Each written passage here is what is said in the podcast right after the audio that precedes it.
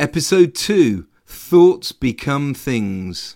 Welcome to Monday Motivation. My name is Dicky Armour. I run a few different online businesses focused on domain names, funky cool email services, and brand licensing.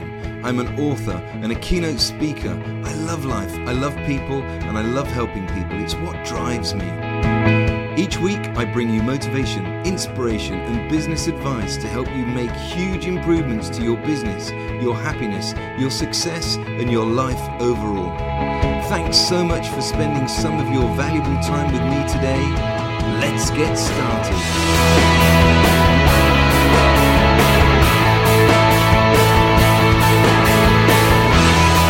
I've talked a few times before about your mindset and visualization and how important it is in your success in life, in your relationships, and in your business.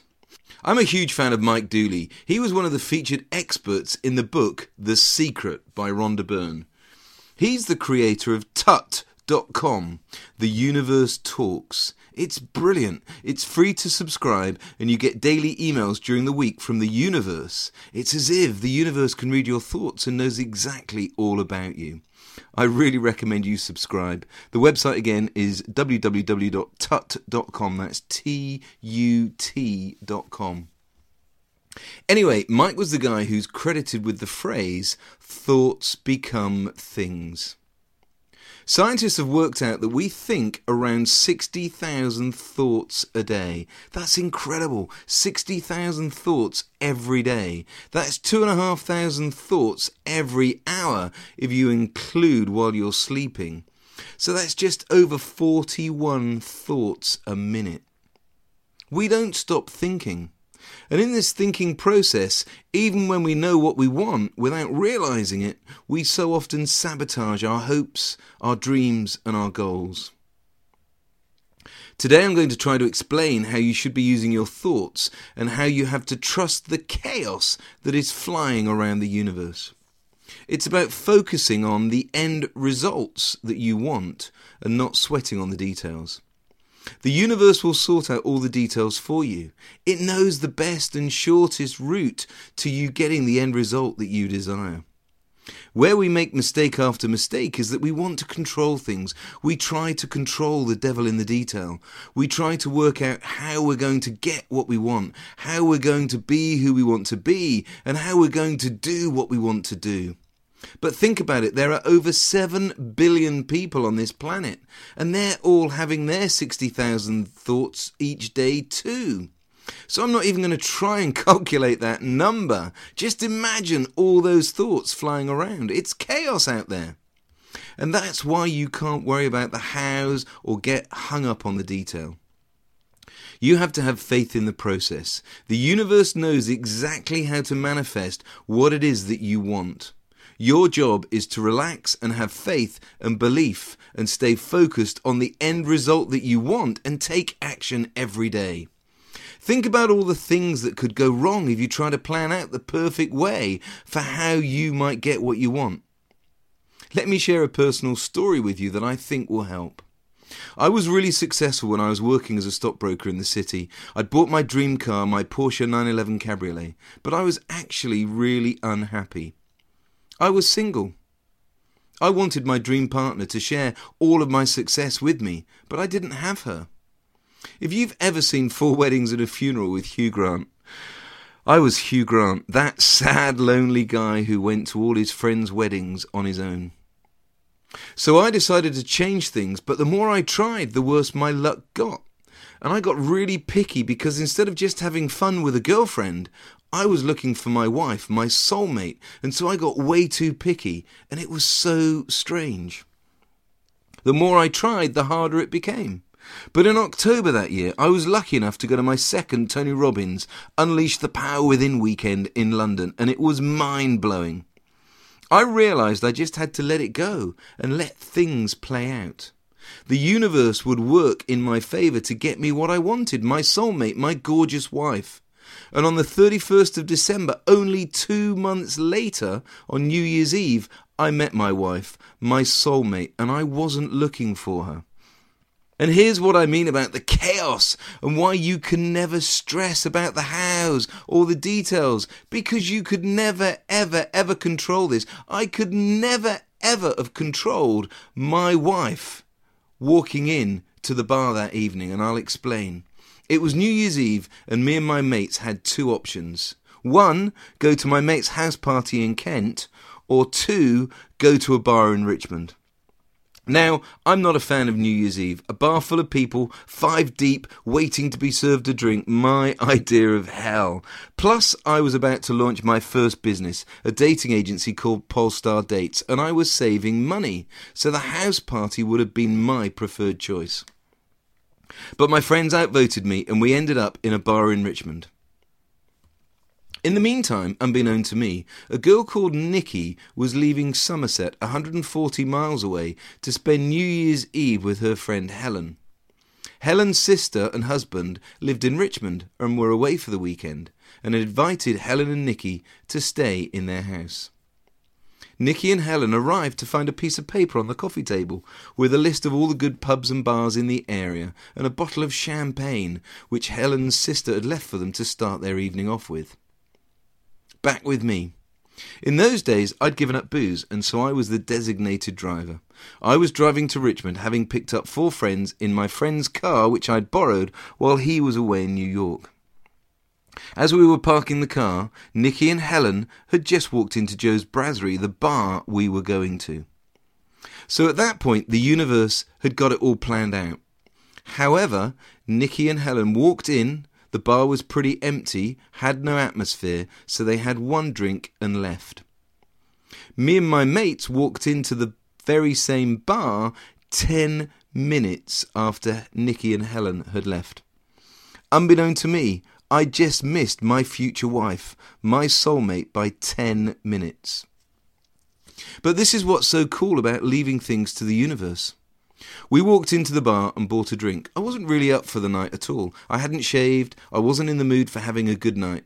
It's almost counterintuitive to all the goal setting and positive thinking strategies. Seriously, the universe knows what it's doing.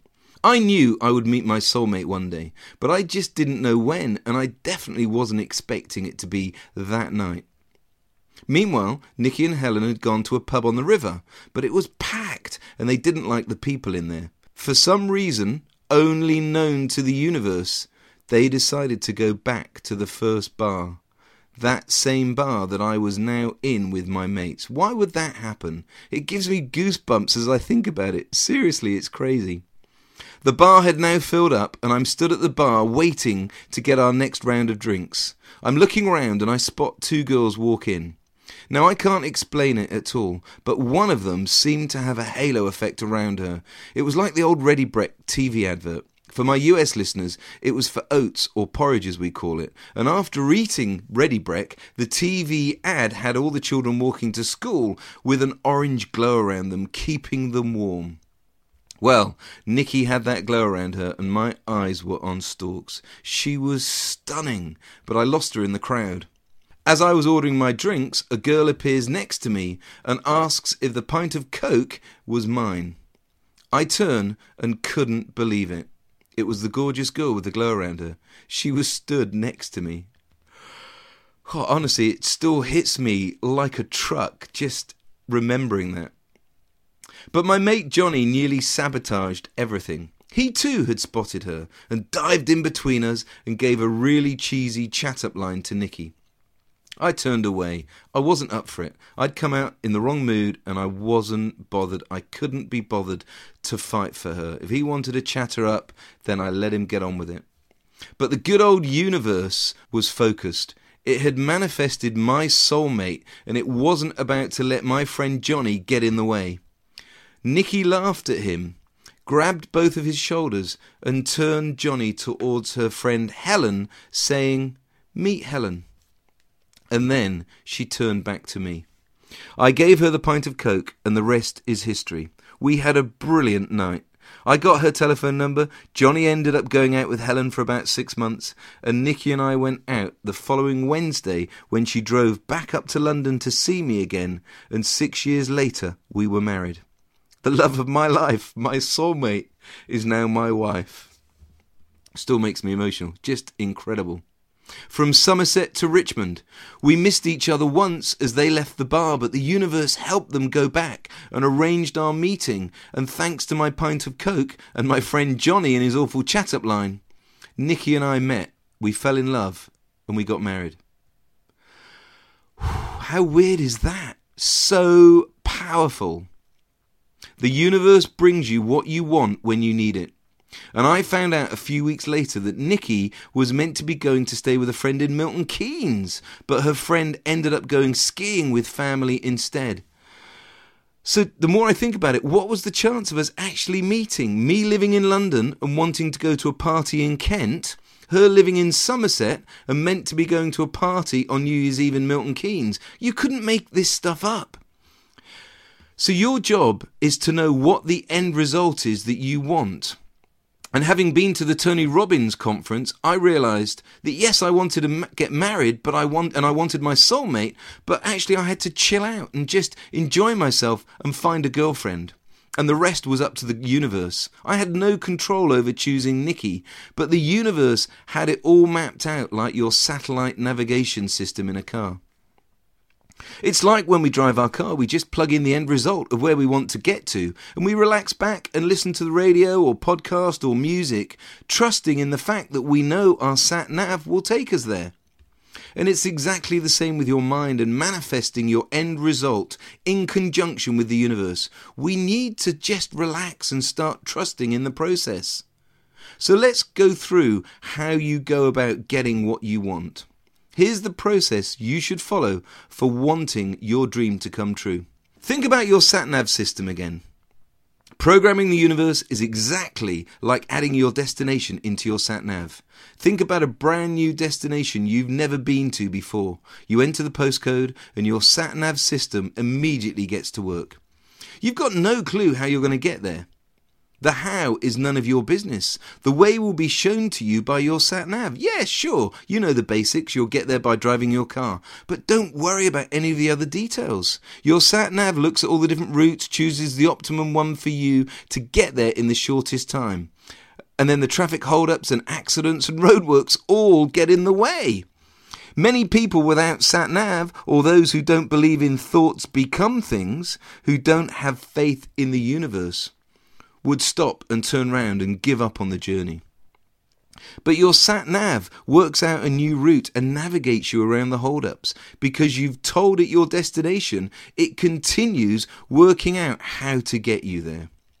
And that's why you have no need worrying about how you're going to get or do or be what you want.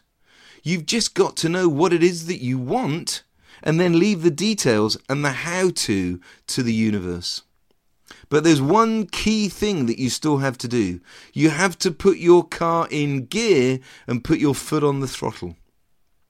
If you've set the destination into your sat nav, but then you just sit there in park with the handbrake on, what happens? Nothing. You're in conflict.